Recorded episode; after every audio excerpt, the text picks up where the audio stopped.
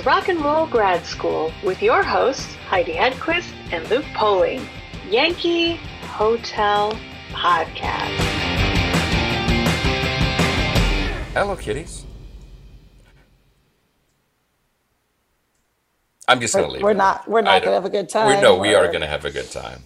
Oh, Um, I unfortunately, this is one of these interviews that, due to circumstances beyond our control, you were not able to participate. in. yes. And I'm not just saying this because you were here, but I feel like you would have brought a lot to the table for the conversation. Wow, that never happens. I know. Um, and I won't say that often, but No, think but thank God you did for once. Yes, exactly.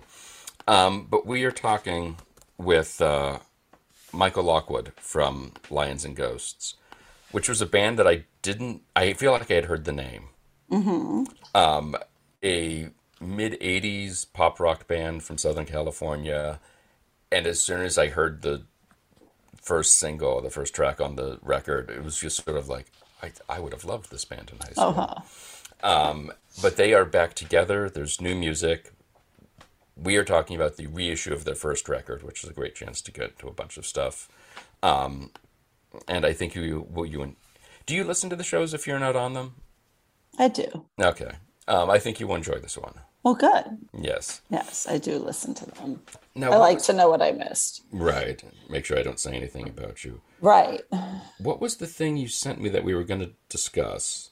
There are so many things we've been I know. to discuss. I think this one was about uh, the connection between Cameron Crowe and uh, is it Bebe Buell? Oh, yeah, I just discovered that today, thanks And- to Bebe's Instagram. Do you know what magazine this is? Uh, it said in her post, I can't remember. But how I didn't know this because A, I read her book. Mm, B, I obviously I'm a mega fan of the film. right. And Should we explain what the hell we're talking about? Yeah, probably a good Okay. idea. And So- the fact that not only okay, go ahead. Sorry. No, no, no. No, go ahead. No, I was Oh. going to say just to just to explain what we're talking about. Yes. Uh, this article in magazine TBD is about uh, Bebe's connection with Cameron Crowe in the '70s, which, if he was the William Miller, which we had to look up earlier to find out the name His of his last character. name. Yes. Yes, if he was the William Miller, that she is sort of the Penny Lane. When there's an article that was in Talk magazine Okay. that says as much because it's an interview with them several both of years them? ago. Yes. Yeah, that's why I sent you all four of those pictures because if you zoom in, you can read the article. And it literally says as much. And then Jason Lee's character, Mm-hmm. whose name was Jeff Bebe in the movie. He was the named- lead singer of Stillwater. Yes, yes, is named after her. And there's these Oh. pictures of them, like the you know real Cameron Crowe Right. and real Bebe when they were there. And like he's got these post-its, and there's one where it says, uh, "This photo was taped to my wall while writing Almost Famous. Bebe's pure joy was infectious to everyone around her."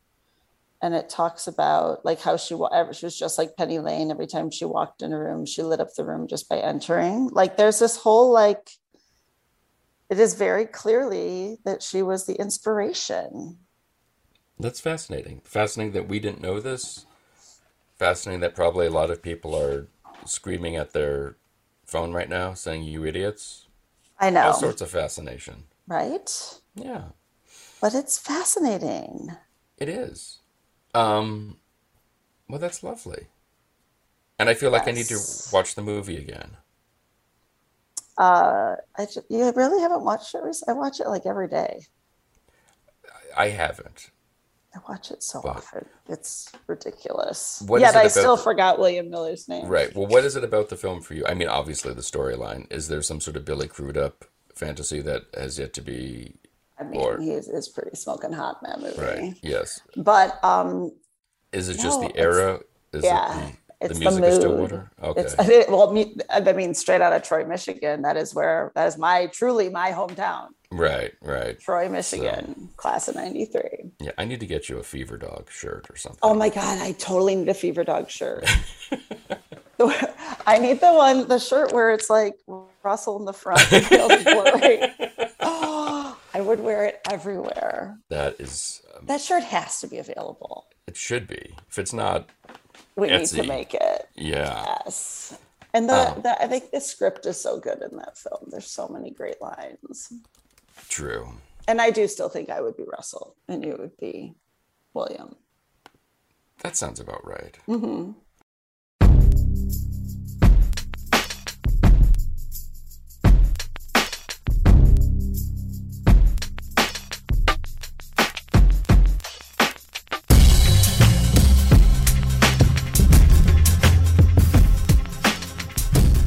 your mind now when you hear this first uh, Lions and Ghosts record?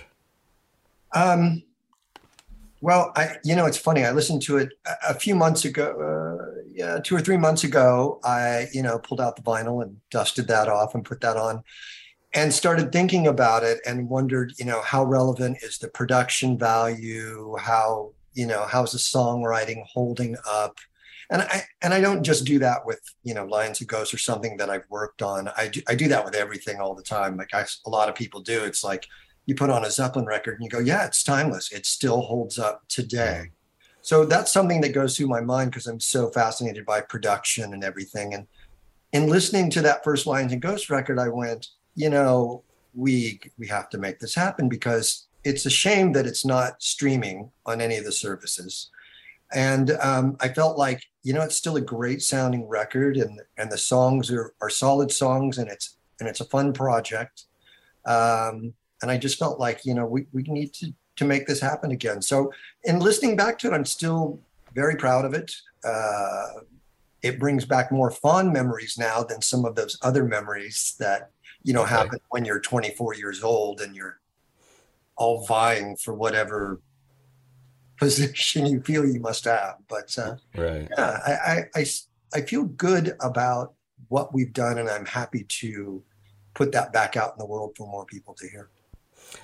It seems like it's been a lifetime of production work that you've done since then. You happy with the way the guitar sounds, the way everything else sounds, or, or does it just feel like a completely different person at this point? It feels like a completely different person. That's a great question, actually. It's uh, when I listen to that, I think, oh, that's definitely me playing guitar. But I hear, I hear places that were just budding then that probably I've explored a lot more over the years, and so um, it it is interesting. Sometimes I have to think about. It. I'm like, wait, I pretty much did all the guitars, so that isn't someone else because some things don't sound like me in retrospect, but. Uh, Mhm.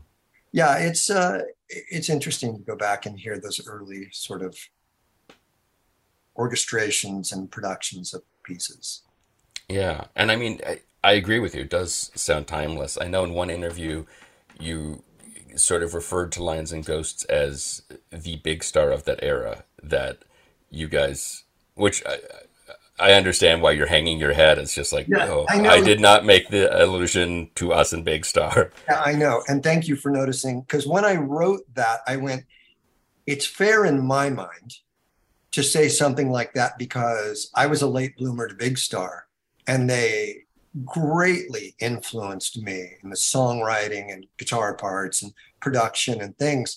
But you know i didn't discover big star until uh, some point in the 80s long, Mhm. long after that. And and what was at some point much later than that i finally heard the first chris bell record that that had never come out. You know so i I didn't really want to make that comparison, but I do feel like there's a portion of that that there's truth in, in that we made a great record amongst many, many, many, many signings that were happening in Hollywood in the 80s. And the, it was just a, a frenzy. It was LA's time again, you know, like Right. for Seattle or New York or San Francisco.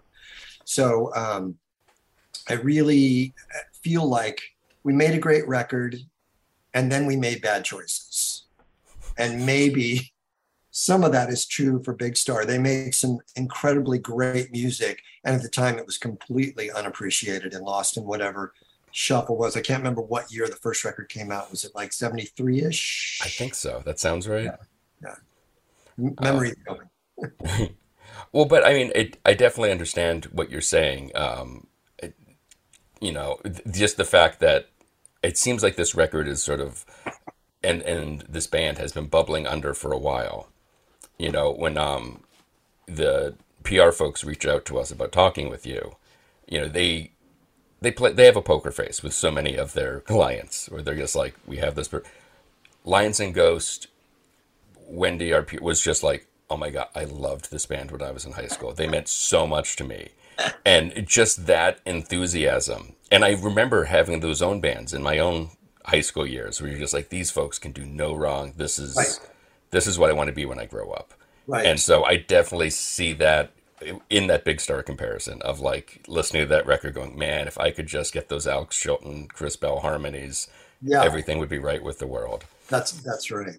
And you guys were coming of age and doing all this at a like you mentioned, a really fascinating time in music, especially music in LA. I noticed on your website, I believe it was, maybe Instagram, you had a picture of a show at, I think it was the Roxy, mm. where it was you guys and Guns N' Roses was right. opening. Yeah, yeah, yeah, yeah. Now, having heard Appetite and having heard your record, these two don't seem like this is the chocolate and peanut butter metaphor time. Yeah, yeah, yeah. What the hell was that backstage like? oh, I actually don't think that I can say that on your podcast. Um, that is one of the most interesting backstage times for sure. Um, but yeah, you know. All right, let's put it this way: What does the crowd for that show look like? Well, if you can remember, I don't know how old you are, but you know, if you think back of, I, I liken it to there was a time period in American music where it didn't matter what the genre was, all got played on the same radio station. So mm-hmm. you could easily hear a folk song, a country song, a disco song, a new wave song, a slightly punk song, a hard rock song, all in the same couple of hours on on radio in America, and that happened throughout the '70s, uh, largely the '80s, and then I felt like it got it started uh, spreading apart. In LA, in the early to late-ish '80s, there was a lot of different scenes happening. There was certainly the hair metal scene mm-hmm. with uh, Poison and Ratt and, and all that. It's funny, all these bands were all friendly and all friends. There was never any oddness to any of that. So I think everybody was trying to do their thing. Everybody was trying to write great songs. Everybody was trying to get a deal so they could make an album. And so there was a lot of camaraderie. You know, some of those shows were a little bizarre, you know, having Guns N' Roses at that time and us, except for that in that day, well, these guys all look like they're, you know, rejects from the Rolling Stones circa 67. So we kind of looked the same at some point. Musically, things were really different. And the shows, every show that I can remember was always well received with whatever the bands were. It was mm-hmm. always, it was just a good night of entertainment. And surely there's Uh, you know a large chunk of people there to see a certain band and the crowds sort of rotate a bit but i that was a memorable show. I mean i think if i remember correctly that was the night that guns n' roses got signed to geffen. So wow. that was a that was a like a okay we all have a chance. That's what it felt like at that moment. And we and we were signed not that long after that. So there was a bit of a feeding frenzy in LA where you know they were signing pop bands, rock bands. Uh, we sort of evolved from some sort of gothy thing that became much more pop, and then slightly Americana, but that's a different conversation. Um, but uh, yeah, it was it was a thriving scene, and there was a lot of support amongst all the musicians. And when you finally get to make this record, was this your first real studio time, your first album work? It, uh, for me personally, and for the band, it was the biggest chunk and most professional project we'd all done. We had done a lot of home demos, a lot of recordings in the rehearsal studio. We did have a great experience recording with this guy, Dennis Mackay, who's done a million great records. At, and a bulk of those were all in the sort of mid to later 70s. So mm-hmm. I think for one of the labels, we ended up doing a set of demos with him in the studio and actually taking some time, albeit a couple days. But prior to this album, we didn't have any serious uh, studio experience. And did you guys feel like the kind of the blinders were off or the restrictors were off, and you could do anything? Because I mean, there's there's strings on this record. These all these, you know, it, it sort of seems like to the you know un, uninformed listener going, it sounds like they're kind of getting to fulfill every impulse and every alleyway they want to try to go down and see how it sounds. Uh, nobody ever said no. I don't know. I don't know if that was good or bad, but I, right. I, do feel, I do feel for that first record, it was pretty good in that we had explored a lot of different things, and that is a great snapshot of where we were at that time. So, mm-hmm. uh, you know, we were uh, trying to write the best songs we could write and fulfill like all the production production wishes we had in our heads. And one of those was uh, working with Tony Visconti, working with Peter Walsh, and um, it it it all really melded together. There was a lot of synchronicity. Unbeknownst to us, we when we finally got the uh, green light to work with uh, Peter Walsh, uh, next thing we know, we're booked into Tony Visconti's studio in uh, the Good Earth in Soho. And there, we had tried to contact him about maybe doing string arrangements. So we get in there and we're in the studio every day, and Tony's around all the time. And at some point, he came in listening, and then his manager walked in the next afternoon and said, "Tony wants to do the strings." We're like, "We're doing strings now, people." Yeah, so, I mean, that was that was an amazing experience, and truly, no one ever said no we had great A&R at the time and we had really supportive people around us uh, who wanted us to fulfill that sort of dream record that we were trying to make on the stage. So it sounds like in that regard, that went pretty well. Was that a challenge? Was that a, a difficult thing? Or is it more of just like trying to figure out how to do what you want? Uh, no, it, it felt uh, it felt easy and hard. It mm-hmm. felt it felt easy because I think we were all on the same page of how we wanted to be represented sonically, and um, but not having experience really played into that. There was a lot of experimentation. There was a lot of like, I mean, you remember being 24. There's a lot of figuring out who you are. Then mm-hmm. there's who you are as a player and then who you are to these other three people that you're essentially married to. Yeah. it's like having three other wives. So, it, you know, it was, there are lots of difficult moments in the studio, but I feel like some of those helped. We were slightly competitive. You know, it, uh, it was a process, but the process, except for a few incidents, went really, really well that record was an easy record to make as compared to our second. Well, I was wondering about that, how the dynamic in the band changes. Did that record, that first record, change things, restructure the kind of dynamic that you guys had as a stage, as a live act? I think so, yeah. I think that's pretty fair. And it's a lot easier to look at now listening to, de- I have a lot of demos of everything prior to the second record and there was a changing of personnel. It just it became we started chasing our own tail. Sadly, you mm-hmm. know, I think we made a good solid record. We had strong support in Southern California because we played constantly. We opened for everybody and their mother, especially uh, the overseas acts. So we were building a great fan base. And then we put that record out and we saw still a lot of support from Southern California and most of the most of the West mm-hmm.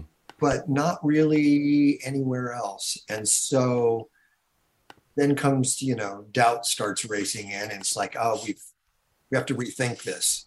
Mm-hmm. Instead of, I really do feel like we should have stuck to our guns, and and I think it would have worked better for us in the long run because the doubt just made us just do this constantly, and that's why musically it changed that sonically it changed that's why members started changing, and that's why eventually the whole thing just stopped. It's interesting looking at your uh, discography after Lions and Ghosts, because in many ways I feel like if listening to the record I mean, you could have convinced me Jon Brion produced this thing. And then you look ahead and you're working with Aimee Mann and Jon Brion and all these folks who, I mean, sonically, it sounds so much the same. Where it's like you guys were on maybe different coasts. I guess Jon Brion had probably moved to LA at that point and was kind of doing that same thing. Yeah, I think John was. I think John came out late '80s, if I re, if I remember right, because they were working with. Uh, it's so incestuous, you know, out here. like they, they, were working with uh, Tony Berg uh, for a 'Til Tuesday record, and at that point, 'Til Tuesday had evolved into Jon Brion and Buddy Judge, and Michael mm-hmm. was still there. But um, obviously, our second record ended up being produced by Tony Berg. So I never met Aimee or John through those circles. But I have a feeling that if I looked at John's record collection and I looked at Aimee's collection and my collection and a lot of my friends, I think we have a lot of similar albums in our collection and and, and probably influence influences all to sort of head that direction, whatever direction that is. But it it is similar. I, I mm-hmm. agree with you. There is some odd thing. I was just so happy to end up working with Aimee. What was that collaboration like? I mean, you you played on so many of her records. It, I mean, it's it's interesting. It it was an amazing time always. Um, I consider her one of my best friends. She was a great teacher, a great friend, and she was so easy about things. When you know, in the studio, it was always sort of anything goes. Let's try it. What have we got to lose, right? Mm-hmm except for hours and hours and hours of studio time. Uh, but um, you know, it just was always evolving. We spent a lot of time on the road together.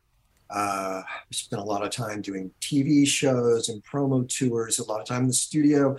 And eventually there was this progression where I ended up producing her and working with her on uh, Lost in Space. And really, she was so willing, unlike I've had the pleasure of working with a lot of artists, and some people have a definite idea. It's it has to be that way, and I understand mm-hmm. that. And Aimee was so game to just let's go. Where are we going to go with this? And just she was really willing, and she let everyone really contribute to her sonic palette. So that it was and still is an amazing relationship. I just um, I don't know if you know. Uh, uh, my label Sparkle Plenty is going to release an album by Bird Streets, and I don't know if you. I did not know that. No. So that's all coming um, and coming soon. Um, I had uh, done a song with the singer Bird Streets, uh, John Brodeur, uh, called Unkind, and so I had Aimee play bass on it, and then I had uh, Buddy Judge sing on it. I had Patrick Warren, who spent years working with Aimee as well, do the string arrangements for it and we just finished a second song that's not going to be on his album and he plays bass on that. So we're still you know we're still doing stuff together. It's uh it's really fun to have her come to the studio and play because she's an incredible musician.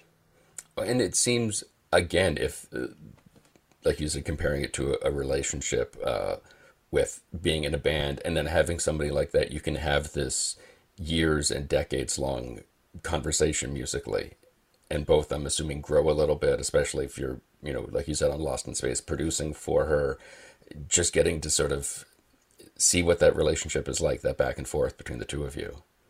Yeah we have some big chunks of time where we didn't but it's interesting that eight nine years can go by and a phone call later you're in the studio together you're talking about the same things that you always talk about which is relationships either your own or someone else's or you're talking about great new music or whatever it feels you know she came over to the studio just a, I guess a couple months ago we sat down started drinking coffee started talking and eventually we're like oh shit we got to get working now so we started working on the, the track and it's it's still as if you're 32 years old or whatever. You're still in that same mode, and that that's a really interesting and cool thing. It was it, just to bounce back to the lines and go sing.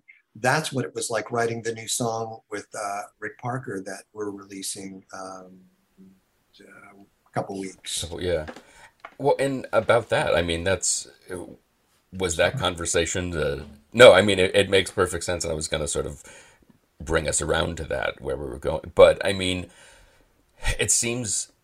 What was that kind of like? Sort of uh, in some form, getting the band back together. That was incredibly bizarre. Um, I think I'd, I'd, seen Rick a couple times. I think he came to a birthday party I had uh, 10 years ago or something, but we, we hadn't worked together since uh, I think right after Lions and Ghosts, he and I got together in, in a rehearsal studio for a day and just played some ideas and it, we never, nothing ever became of it.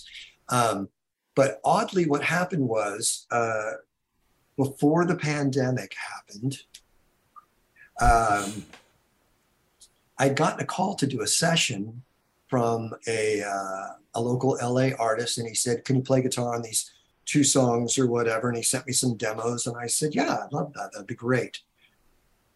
And then right before I was going to go in the studio with him, he said, We're going to the studio, blah, blah, blah. Well, it turns out it's Rick Parker's studio. And that, you know, that was in Hollywood. And so I grabbed some stuff. I went over there and I walked in the room. It was as if no time had gone by at all. We sat down, we started chatting, we were recording, and we had a really incredibly great time together. And, you know, when you're in a band, we talked, I talked about it being like being married to three other people in that case. Well, you know, we didn't have the greatest breakup, so it was a little strange at first. And uh, we just started talking about it, and it was so easy to just like amend a couple things that I don't even know bothered either one of us anymore anyway. But it was nice to like, for me, I got to acknowledge to him what I thought his contribution was and how huge it was. And it wouldn't have been the same thing without it. So that felt really good. So he and I stayed in touch uh, after that session. I came back over there and we started writing together. And uh, this is that single. We wrote it together and then we produced it and then Rick uh, mixed it. I was super pleased with the results. And I think we're going to continue to do that. What was the impetus to kind of resurrect the Lions and Ghost moniker? Because you could have just put it out as your two names and those who know would know but yeah. that's you're adding a weight to it by putting that name on right. it. It's it's funny because we just started writing a song, and I would say, you know, you were talking about earlier, like the guitar player that made that record is he still the same guitar player now, right. basically, and. I don't think so, but oddly, sitting next to Rick, I suddenly became that guitar player again, and he started, you know, humming and singing, and then he started working with some lyrical imagery. And so when it came time to do all the guitar bits i did them all at my studio and i sent them to him. And he put it all together and he ended up doing a new vocal and sending it back to me. And it was he sent it back to me and rick um, is a master at words but sometimes says very few. And so when he sent the track back to me he goes strange it sounds like lions and ghosts and I, I listened to it and I went, it just sounds just like something we would have done, you know, 30 years ago. So I, it, we talked about it a bit and um, it seemed like it was a part of that catalog. So that's why I started, you know, I sort of got the ball rolling and I wanted to get this album re-released and find extra tracks and, and also my manager Jeff Keller is uh, a Lions and Ghosts fan. That's how I met him years ago. And it doesn't hurt having somebody like Wendy on your shoulder who also supports and loves the music you used to do. So it just all kind of felt right. And it feels like it's part of that. It must be nice and it feel like sort of I mean you said righting all wrongs or previous wrongs and sort of closing that circle and getting back into that kind of comfortable pair of shoes of like, okay, we can do this. This it's got to be nice to work with one of those people that you really early started collaborating with. It, it was really therapeutic. Um, I, I, always think music is, and it's funny, even outside of listening, music is therapeutic. And also, I don't know if it's righting all wrongs because there wasn't really any wrongs. We were growing and we were young men and we were experimenting with different kinds of music and different ideas. But it was nice after years to be able to look at somebody and tell them, hey, this was amazing. And this at the time, I didn't really see what it was. And it just felt good to like clear all that, all that weight, you know? Mm-hmm. And um, I feel like there's probably still some more out there that I could clear. But, but in the case of meeting up with him and having that early journey together, because at that time, it you know you didn't have the luxury of a full production bedroom studio. You didn't have the connection to record companies or anything. It was truly a lot of work to get signed. And because um, you know there was no TuneCore there was no whatever it was to release your own stuff at the time. So it was quite a journey and a lot of stress on a, a bunch of young guys so sometimes stress you know you understand what that does to people. And it, it was really nice to see him and to make music without anything, nothing on it. It was just purely like, I have this idea, and you really get back to the thing you had when you first met.